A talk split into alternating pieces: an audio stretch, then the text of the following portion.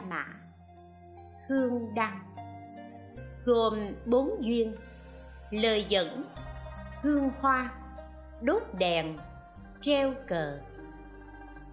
Một. Lời dẫn. Đã nhân nơi sự mà ngộ lý, nhất định nhờ tướng để hiển chân. Chiêm ngưỡng dung nghi của bậc thánh hoặc phải mượn hương hoa để cúng dường. Thế nên, hoa báo tốt tươi, rực rỡ tợ như sen hồng. Hương quý ngạt ngào, nhẹ tỏa lan như sương điếc. Mặt trời lên thì màn đêm cuốn, mặt trăng mọc thì bóng tối tan. Ánh đèn xua tâm tối, cũng như vậy trí tuệ diệt trừ vô minh. Vì thế, cung kính phật đăng vương, thành tâm với đức a di đà gắng sức tiếp nối ánh sáng. Cho nên được hiệu là định quang như lai. Nhờ chút duyên soi sáng, mà gần thì được ánh sáng sắc thân. Do nhân thí đốt đèn, mà xa thì được phúc báo thiên nhãn huống gì dùng đại trí này hiển phát khai mở ánh sáng thù thắng kia ư? Thế nên, vua a dục đến lúc lâm chung đã tạo 84.000 ngọn đèn, chiếu khắp 84.000 ngôi tháp. Lại còn treo thần phan phất phới, mong bay vút lên tận cõi đại thiên. Những hạt châu màu tía xen nhau tỏa ánh sáng đến trăm ức dặm. Lúc gió trí tuệ thổi lên thì nghiệp thuần thanh hiện. Khi luồng gió nhiệm màu thổi đến thì được quả báo vô tận của chuyển luân thánh vương.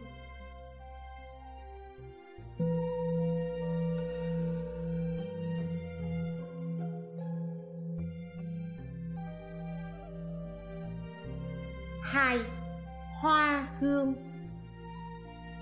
Trong kinh phật thuyết hoa tụ đà la ni ghi, đức phật dạy, sau khi ta diệt độ, nếu có người đi trên đường trống, thấy tháp miếu của như lai, mà dùng một cành hoa, một ngọn đèn hoặc một viên đất buồn đặt trước tượng để cúng dường cho đến cúng dường một đồng tiền để sửa sang tượng phật, hoặc dùng một vốc nước rửa tháp phật, rồi dùng hoa hương cúng dường, hoặc bước một bước hướng đến chùa tháp, hoặc chỉ một lần xưng nam mô phật mà muốn người ấy rơi vào ba đường ác trăm nghìn vạn kiếp thì thật vô lý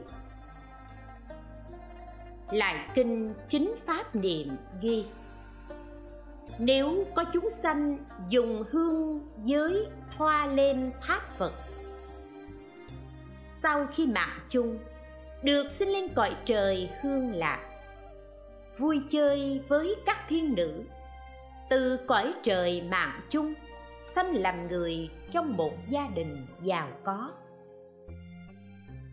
Kinh thái hoa thủ quyết ghi lúc bấy giờ, vua la duyệt, sai hơn 10 người, thường xuyên vào rừng hái hoa đẹp dân cho nhà vua. Một hôm, các cung nữ ra ngoài thành hái hoa. Trên đường về thì gặp đức phật. Họ liền cúi đầu kính lễ và suy nghĩ.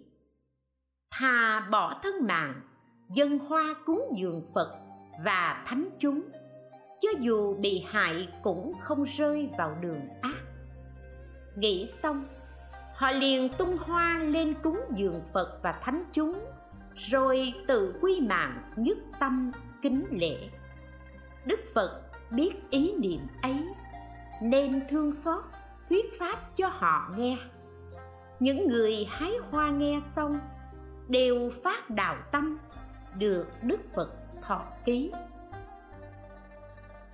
về sau, các người sẽ được thành phật, hiệu là diệu hoa. Lúc bấy giờ, các cung nữ liền trở về nhà từ biệt cha mẹ. Mà con chắc không còn nữa, vì hôm nay nhà vua sẽ giết con. Cha mẹ ngạc nhiên hỏi, các con có tội lỗi gì mà bị vua giết? Cung nữ kể rõ câu chuyện cho cha mẹ nghe và nói, nếu không có hoa dân lên nhà vua, thì sẽ nguy hiểm đến tính mạng, nên hôm nay con trở về từ biệt cha mẹ. Cha mẹ nghe xong, càng thêm buồn rầu. Họ liền mở giỏ ra, thì thấy đầy hoa đẹp, mùi thơm lan tỏa khắp nơi liền bảo, con hãy đem hoa này dâng lên nhà vua. Chờ mãi vẫn không thấy hoa mang đến, nhà vua tức giận, sai người bắt trói những người hái hoa phạm tội đem ra chợ xử trảm. Thế nhưng, sắc mặt của họ vẫn không biến đổi. Lấy làm lạ, nhà vua hỏi tội các ngươi sẽ bị giết. Vì sao không sợ? Những người hái hoa đáp, con người có sống thì phải có chết. Vạn vật có thành ắt có hoại. Chúng tôi vì pháp mà phạm tội, nên không tiếc thân mạng. Buổi sáng đi hái hoa, trên đường về gặp đức phật nên đã dâng lên cúng dường. Biết làm như thế là trái lệnh vua, tội sẽ bị giết. Nhưng thà có đạo mà chết, còn hơn sống mà không đạo. Nhưng khi trở về mở giỏ ra, thì thấy hoa vẫn còn như cũ, đều là nhờ ân của đức phật chở che. Nhà vua càng lấy làm lạ trong lòng không tin, bèn đến hỏi phật. Đức phật bảo, đúng vậy, những người này chí tâm, muốn độ chúng sinh khắp mười phương, không tiếc thân mạng, nên tung hoa cúng dường như lai. Lại không có ý cầu quả báo, đã được ta thủ ký tương lai sẽ thành phật, hiệu là diệu hoa nghe xong, nhà vua rất vui mừng, cởi trói cho họ. Hối hận trách mình quá ngu si, không bằng bồ tát và xin đức phật tha thứ. Đức phật bảo, lành thay, người biết lỗi lầm, thì đồng với người không có lỗi. Kinh bách duyên ghi một thời đức phật ở kỳ thủ cấp cô độc viên tại thành xá vệ. Bấy giờ, ngài đắp y ôm bát cùng các tỳ kheo vào thành khất thực. Vừa đến một ngõ phố thì thấy một phụ nữ bồng con ngồi dưới đất. Lúc ấy, đứa bé từ xa thấy đức phật thì rất vui mừng liền đòi mẹ mua hoa dân cúng dường đức phật. Đứa bé được hoa, liền đến chỗ phật, tung lên hư không, biến thành lòng hoa theo che đức phật. Thấy thế, nó rất vui mừng, phát nguyện lớn. Xin đem căn lành công đức cúng dường này, nguyện đời sau con thành chính giác, độ thoát chúng sinh giống như đức phật bấy giờ, đức phật nghe đứa bé phát nguyện thì liền mỉm cười. Từ miệng phóng ra một luồng ánh sáng năm màu, xoay quanh phật ba vòng, rồi trở vào đỉnh ngài. Khi ấy, ngài a nan bạch phật, đức thế tôn là bậc cao quý, không bao giờ cười vô cớ nay có nhân duyên gì lại mỉm cười? Kính xin đức thế tôn chỉ dạy. Đức phật bảo a nan. Ông có thấy đứa bé tung hoa cúng dường ta chăng? Ngài a nan bạch. Vâng con đã thấy. Đức phật dạy. Đứa bé này đời vị lai, không rơi vào đường ác sinh lên cõi trời hay xuống cõi người, thường được vui vẻ. Trải qua ba a tăng kỳ kiếp, được thành phật hiệu là hoa thịnh độ thoát chúng sinh không thể tính kể. Thế nên ta cười các tỳ kheo nghe đức phật dạy xong, liền vui vẻ vâng theo.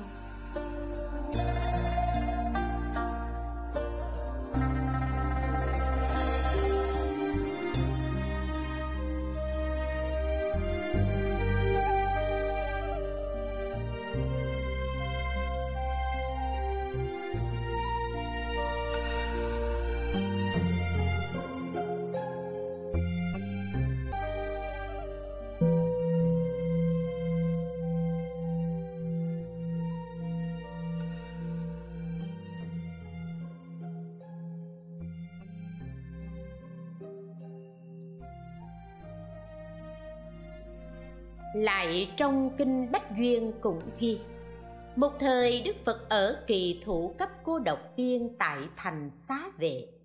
Bấy giờ, các trưởng giả giàu sang quyền quý trong thành, tụ tập bên bờ suối, mở hội bà la hoa ca hát vui chơi. Họ sai một người vào rừng hái hoa bà la về kết tràng người được sai đi liền vào rừng hái hoa. Trên đường về, thấy đức phật đủ 32 tướng quý 80 vẻ đẹp, sáng rực như trăm nghìn mặt trời. Lòng rất vui mừng, liền cúi lễ dưới chân và tông hoa cúng dường. Cúng dường xong, người ấy lại vào rừng, leo lên cây định hái hoa. Chợt cành cây bị gãy ông ta rơi xuống đất và qua đời. Liền được sinh lên cõi trời đau lợi thân hình xinh đẹp, ở trong cung điện được làm bằng hoa bà la. Đế thích hỏi, ông ở đâu? Tu phước gì mà được sinh về cõi này? Người hái hoa đáp, tôi ở cõi diêm phù đề một hôm vào rừng hái hoa về lập hội vui chơi. Trên đường về gặp đức phật, liền tung hoa cúng dường. Nhờ nhân duyên công đức ấy nên được sinh về cõi này. Đế thích thấy vị trời này thân hình vô cùng xinh đẹp, liền nói kệ khen. Thân như sắc vàng rồng tỏa ánh sáng rực rỡ dung mạo rất xinh đẹp, vượt hơn cả chư thiên. Vị trời ấy liền nói kệ đáp, tôi nhờ ân đức phật cúng dường hoa bà la, do nhân duyên lành này được quả báo tốt đẹp. Nói kệ xong, ông ta liền cùng đế thích đến chỗ đức phật đảnh lễ dưới chân rồi ngồi sang một bên. Nghe phật thuyết pháp, tâm ý khai mở, phá tan 12 ức nghiệp chướng, tà kiến chứng quả tu đà hoàng. Do đó, ông vô cùng mừng rỡ, nói kệ khen phật. Đại thánh tôn vòi vòi, vô thường không ai bằng. Công cha mẹ thầy tổ cũng không thể sánh kịp. Làm khô bốn biển lớn, vượt qua núi xương trắng. Lấp kín ba đường ác, mở rộng ba cửa lành. Lại kinh tạp bảo tàng cũng ghi. Lúc ấy thiên nữ nói kệ, xưa ta dùng vòng hoa cúng tháp phật ca diếp, nay sinh lên cõi trời được công đức thù thắng. Đã sinh lên cõi trời, lại được thân sắc vàng. Luận tác bà đa ghi, đất của tứ phương tăng không được xây tháp, nên vì phật pháp mà trồng trọt. Nếu tăng hòa hợp thì được, nếu không hòa hợp thì không được làm. Hoặc trong đất chúng tăng có trồng hoa thì cũng nên để cho tịnh nhân chăm sóc, thu hoạch, trao cho tăng tùy ý cúng dường. Không được tự ý lấy riêng cúng dường tam bảo. Nếu hoa nhiều, tăng sử dụng không hết, tăng hòa hợp cho phép, thì tùy ý mà lấy. Trong tăng phường, không được xây tháp đúc tượng, vì để gần người thì nhơ bẩn không thanh tịnh. Nếu nhà nhiều tầng có thờ tượng phật ở tầng dưới, thì không được đứng ở tầng trên, không được lấy hoa trồng trên tháp cúng dường tăng. Phải nên cúng dường phật. Hoa này cũng được bán để lấy tiền cúng dường tháp. Nếu nước thuộc về phần của tháp thì cúng dường cho tháp. Còn nếu còn dư mà nước này do công sức của người chăm lo tháp mà có, nên bán phần nước này lấy tiền cúng dường tháp. Không được dùng vào việc khác. Nếu dùng thì tính theo số tiền mà phạm tội. Hoặc trong tháp không có người, mà phần nước này hoàn toàn do công sức của tăng. Số nước dùng cho tháp còn lại bao nhiêu, tăng khéo tính toán mà sử dụng. Kinh văn thù vấn ghi, lúc bấy giờ ngài văn thù sư lợi bạch phật. Bạch đức thế tôn, các hoa cúng dường xong còn dư, dùng để trị bệnh thì như thế nào? Đức phật bảo ngài văn thù sư lợi, mỗi hoa đều phải chú nguyện riêng đủ một trăm lẻ tám biến chú hoa phật. Nam mô phật thác tả giả sa ha. Chú hoa bát nhã ba la mật. Nam mạc kha lô lý bát nhã ba la mật đa duệ sa ha. Chú hoa phật túc. Nam mạc ba đà chế điểm đam diêm sa ha. Chú hoa bồ đề thụ. Nam mô bồ đề hóa lực khám lam sa ha. Chú hòa chuyển pháp luân xứ. Nam mô đạt ma trước kha la dạ sa ha. Chú hòa tháp. Nam mạc thâu bạc tà sa ha. Chú hoa bồ tát. Nam mô bồ đề tát đọa dạ sa ha. Chú hòa chúng tăng. Nam mạc tăng già dạ sa ha chú hoa tượng phật, nam mạc ba la đệ gia sa ha. Đức phật bảo, văn thù sư lợi. Về việc sử dụng hoa này, nếu bốn chúng phát tâm tôn kính tu hành, thì sáng sớm thức dậy tắm gội, xúc miệng sạch sẽ. Nhớ nghĩ công đức của phật và cung kính hoa này. Không được dẫm lên hoặc bước ngang hoa phải như pháp cắm hoa vào bình nước sạch. Nếu có người bị bệnh nóng lạnh, nhức đầu, thì giả nát hoa rồi cho vào nước lạnh. Dùng thoa vào thân. Hoặc có người bị bệnh kiết lỵ ra máu hoặc đau bụng, cũng dùng hoa giả nát, hòa vào nước lạnh rồi cho họ uống thì liền hết bệnh. Nếu có người bị lỡ miệng cũng cho họ ngậm nước hoa giả nát cũng được lành. Nếu trời mưa không tạnh, nên đến nơi vắng vẻ, đốt hoa, mưa liền dứt. Nếu gặp lúc trời khô hạn, cũng nên đến nơi vắng vẻ, cắm hoa vào nước rồi chú nguyện trong nước lạnh rưới lên hoa. Trời liền tuôn mưa xuống. Nếu các loài trâu, ngựa không thuần thì đem hoa cho chúng ăn, chúng liền đều phục. Hoặc các loại cây, hoa, trái không tươi tốt, nên trộn hoa giả nát với phân bò, hòa với nước lạnh rồi rưới lên gốc cây. Không được dẫm đạp hay tiểu tiện trên đó thì hoa trái xum xuê. Hoặc ruộng có nhiều nước làm hư hại lúa mạ thì giả hoa thành bột, rồi đem rải vào ruộng. Lúa mạ liền xanh tốt. Nếu trong cõi nước có bệnh tật, thì giả nát hoa hòa vào nước lành hoa vào loa hoặc trống, rồi thổi hoặc đánh. Người nghe âm thanh này liền khỏi bệnh.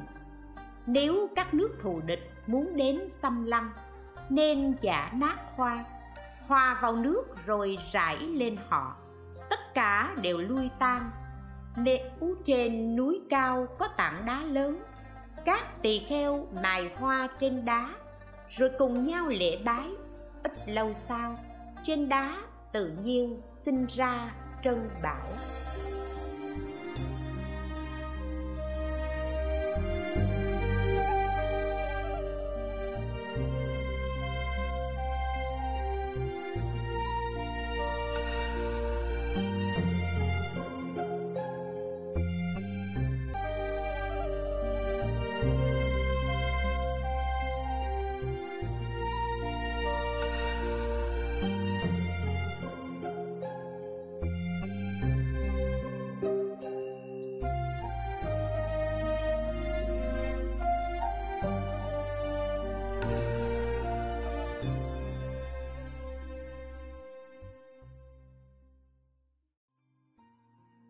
Phật bảo văn thù sư lợi Mỗi hoa đều phải tụng đủ 108 biến Ông cũng nên đi khắp nơi tuyên nói các câu chú này cho mọi người rõ biết. Hoa Phật, hoa Pháp và các hoa khác cũng như vậy. Kinh Hoa Nghiêm ghi Thuở xưa trong loài người có một loại hương tên là đại tượng tạng. Do rồng đánh nhau mà có.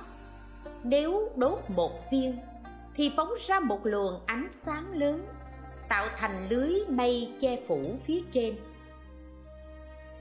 Vị ngọt như cam lộ. Trời mưa hương suốt bảy ngày bảy đêm. Nếu dính vào thân, thì thân có sắc vàng nếu dính vào y phục, cung điện, lầu gác, thì tất cả đều biến thành sắc vàng. Nếu có chúng sinh ngửi được mùi hương này, trong bảy ngày bảy đêm, thường được vui vẻ, diệt trừ tất cả bệnh khổ, không bị tai nạn bất ngờ. Tâm hằng xa lìa sợ hãi, nguy hại, khởi lòng đại từ, nhớ nghĩ khắp chúng sinh ta biết rõ tâm họ, nên thuyết pháp, giúp cho vô lượng chúng sinh chứng được quả vị bất thối chuyển, lại hương ngưu đầu chiên đàn do lìa cấu nhiễm mà có. Nếu đem thoa vào thân, thì lửa không thể thiêu đốt. Kinh bách duyên chép, lúc đức phật còn tại thế, trong thành ca tỳ la vệ có một trưởng giả rất giàu, của cải nhiều vô lượng, không thể tính kể. Ông sinh được một người con, dung mạo xinh đẹp, hiếm có trong đời. Có lỗ chân lông trên thân đều tỏa ra mùi hương chiên đàn trong miệng thường thoảng ra mùi thơm hoa ưu bát. Cha mẹ rất vui mừng, nhân đó đặt tên con là chiên đàn hương thời gian sau, chiên đàn hương lớn lên, cầu phật xuất gia và chứng a la hán quả. Các vị tỳ kheo thấy thế liền bạch phật. Bạch đức thế tôn, chiên đàn hương này đời trước trồng phúc gì mà được sinh vào nhà giàu sang quyền quý, thân và miệng thường thoảng ra mùi thơm, lại được gặp đức thế tôn xuất gia chứng đạo quả đức phật bảo các tỳ kheo.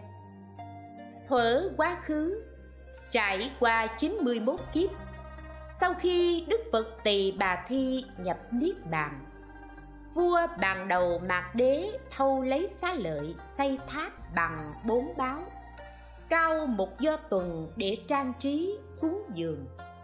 Lúc ấy, có một trưởng giả vào tháp phật, thấy nền tháp bị thủng ông liền nhồi trộn đất bùn trám lại, lấy bột hương chiên đàn rải lên, phát nguyện rồi đi. Nhờ công đức ấy, từ đó về sau trải qua 91 kiếp, trưởng giả kia không rơi vào đường ác, được sinh lên cõi trời, người thân và miệng thường thoảng ra mùi thơm, hưởng thụ niềm vui sướng đến nay được gặp ta xuất gia, chứng đạo quả. Lại nữa, trong luận đại trang nghiêm ghi, đức phật dạy, thuở xưa, vào thời đức phật ca diếp, có một pháp sư thuyết pháp cho đại chúng, thường hay khen ngợi đức phật ca diếp. Nhờ nhân duyên ấy nên khi mạng chung, pháp sư ấy được sinh lên cõi trời về sau, dù sinh vào cõi trời hay cõi người, ông ta cũng thường hưởng thụ niềm vui sướng. Sau khi đức phật thích ca văn nhập niết bàn 100 năm, vào thời vua a thâu ca, vị này cũng làm pháp sư chứng quả a la hán trong miệng thường thoảng ra mùi thơm vi diệu. Lúc ấy, pháp sư ở cách vua không xa. Thuyết pháp cho đại chúng nghe. Trong miệng tỏa ra mùi thơm bay đến chỗ vua. Nhà vua ngửi được mùi thơm, trong lòng nghi ngờ, liền nghĩ, tỳ kheo này ngậm hương thơm trong miệng chăng? Sao lại thơm đến như thế? Nghĩ xong, nhà vua liền bảo pháp sư xúc miệng xem còn có mùi thơm không tỳ kheo hỏi. Sao đại vương bảo tôi xúc miệng? Vua đáp. Tôi ngửi được mùi hương trong lòng nghi ngờ, nên mới bảo ngài làm như thế. Thế là pháp sư liền xúc miệng. Mùi thơm ấy từ trong miệng pháp sư càng tỏa ra ngào ngạt, không có mùi thơm khác. Vua liền nói xin pháp sư thuyết pháp cho tôi nghe. Pháp sư mỉm cười và nói kệ, tự tại trong trời đất, vì đại vương thuyết pháp, chẳng phải hương trầm thủy, cũng không phải lá hoa. Các loại hương chiên đàn, hòa hợp mà có được, tôi xin tâm hy hữu mà nói như thế ấy nhờ khen phật ca diếp nên được mùi hương này. Khi phật nhập niết bàn, mùi hương vẫn không khác. Đêm ngày thường tỏa xa chưa lúc nào đoạn dứt.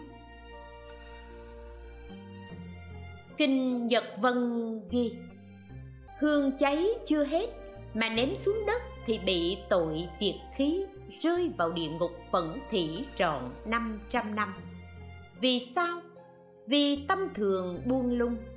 Lại trong khi kinh dạ giả vấn ghi, nếu có người dùng miệng thổi tro bụi trên các vật dụng trang nghiêm, cúng dường, bị đọa vào địa ngục ưu bát la, quả báo làm vua các thần gió.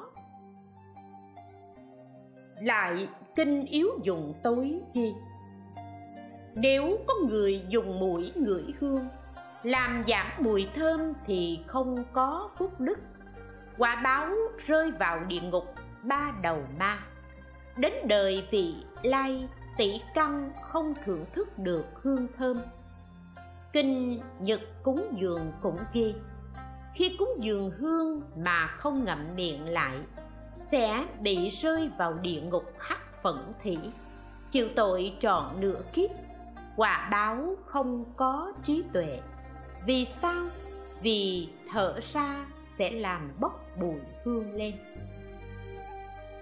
Tam thiên oai nghi ghi, thắp hương trước phật có ba việc. Một, thay hương cũ trong lò. Hai, tự lấy hương ra. Ba, nên chia cho người. Nói về lò hương cũng có ba việc. Một, trước hết nên đổ tro cũ gom hương trong lò, để qua một bên. Hai, lau lò hương cho sạch rồi mới thắp hương. Lại lấy hương cũ cắm vào. Ba, khi hương đang cháy, không được thổi tắt.